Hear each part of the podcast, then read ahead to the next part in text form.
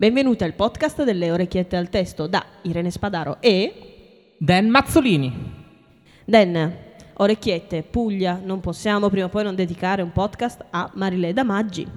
Assolutamente glielo dedichiamo anche perché è una ragazza molto carina e io sai che con le ragazze molto carine dedico canzoni molto carine. E sono molto contenta di tutto questo perché insomma, no, io Marileda Ubi Maior, lei è Lady Voice, cioè l'hai sentita che voce che ha? Ho sentito le registrazioni di coordinate cartesiane. Appunto, un capolavoro. E noi rubiamo qualcosa dal suo blog personale che si chiama Non è successo niente, quindi due negazioni vuol dire che è successo realmente qualcosa. E il pezzo che mi piace tanto è Imparare dai bambini. Che musica ci mettiamo sotto? Mazzolo. Allora, fammi un po' capire cosa si può fare. Guarda, guarda cosa ti metto.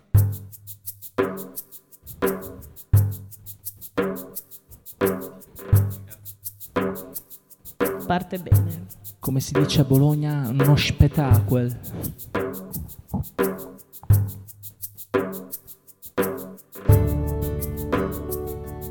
Non ho dieci minuti di tempo, ma li ritaglio lo stesso, perché ho un guizzo di cervello che vuole scrivere di educazione. Da non molto tempo mi capita di avere a che fare con un certo numero di bambini.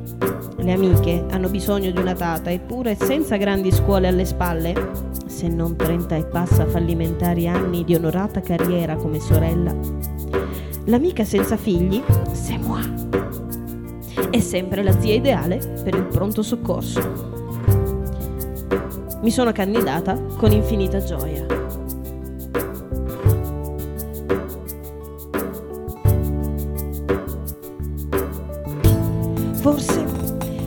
Se passassimo più tempo a parlare con i bambini sarebbe più facile giustificare il mondo degli adulti.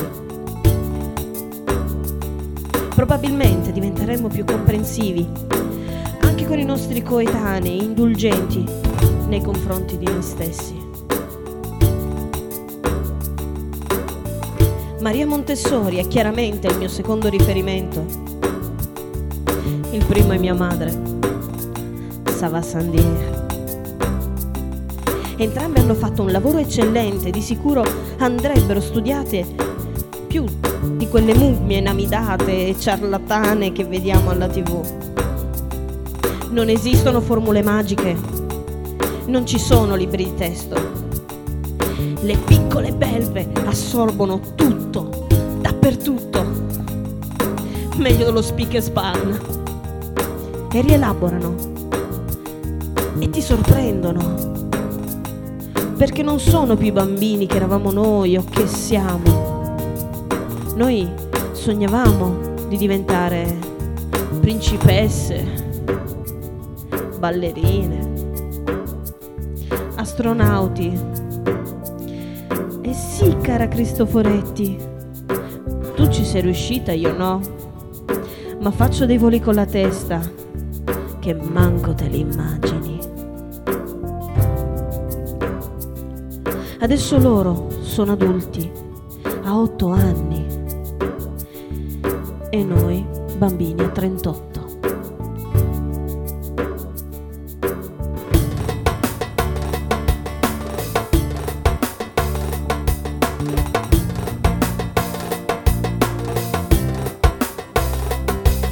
Una volta impartiti gli insegnamenti era appannaggio dei maestri, dei nonni, delle istituzioni. Oggi essere genitori è una crociata e non ci sono cavalieri coraggiosi. La nostra generazione rifugge l'età della ragione e si nasconde nel passato, nella cultura estrema, nello shopping, nelle droghe, nei superalcolici, nella depressione, per tornare bambina. Vogliamo la copertina di Linus e la vogliamo subito! Ruoli si sono invertiti e quanto scritto nella tabella virtuale dei valori scompare come inchiostro simpatico. La mancanza di educazione degli adulti moderni tasta il polso di un momento critico e dell'involuzione cronica dei moderni e dei maturi fuori corso.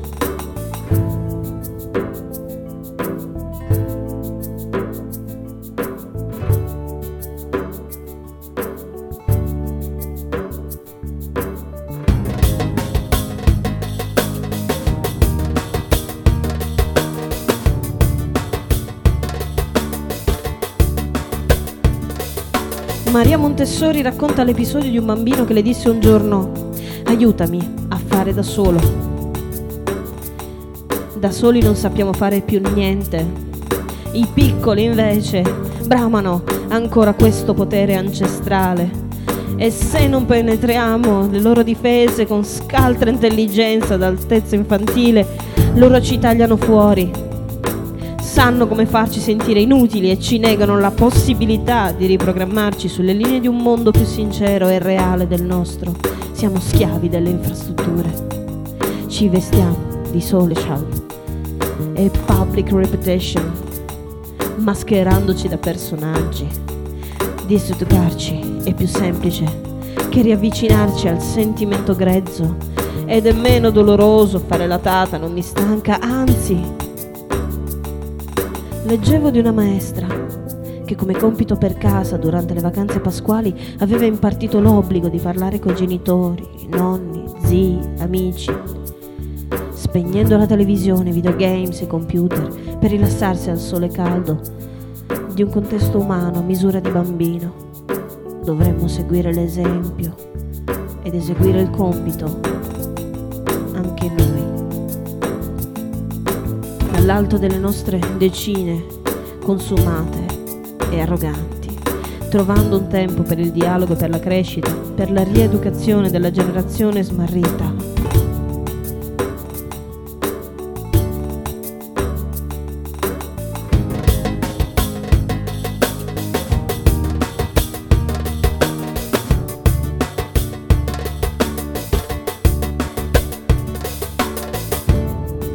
Che muove il bambino è l'attività e l'impulso interiore primitivo, quasi uno svago, un vago senso di fame interna. È la soddisfazione di questa fame che lo conduce a poco a poco ad un complesso e ripetuto esercizio dell'intelligenza nel comparare, giudicare, decidere un atto, correggere un errore. Per esperienza posso dirvi che non lo so davvero se siamo in tempo, ma immagino che provarci a tornare bambini per ricominciare con un minimo di criterio, in fondo, sia uno sforzo meritevole perlomeno di un altro straccio di volontà per noi stessi, per i nostri figli e per i figli degli altri.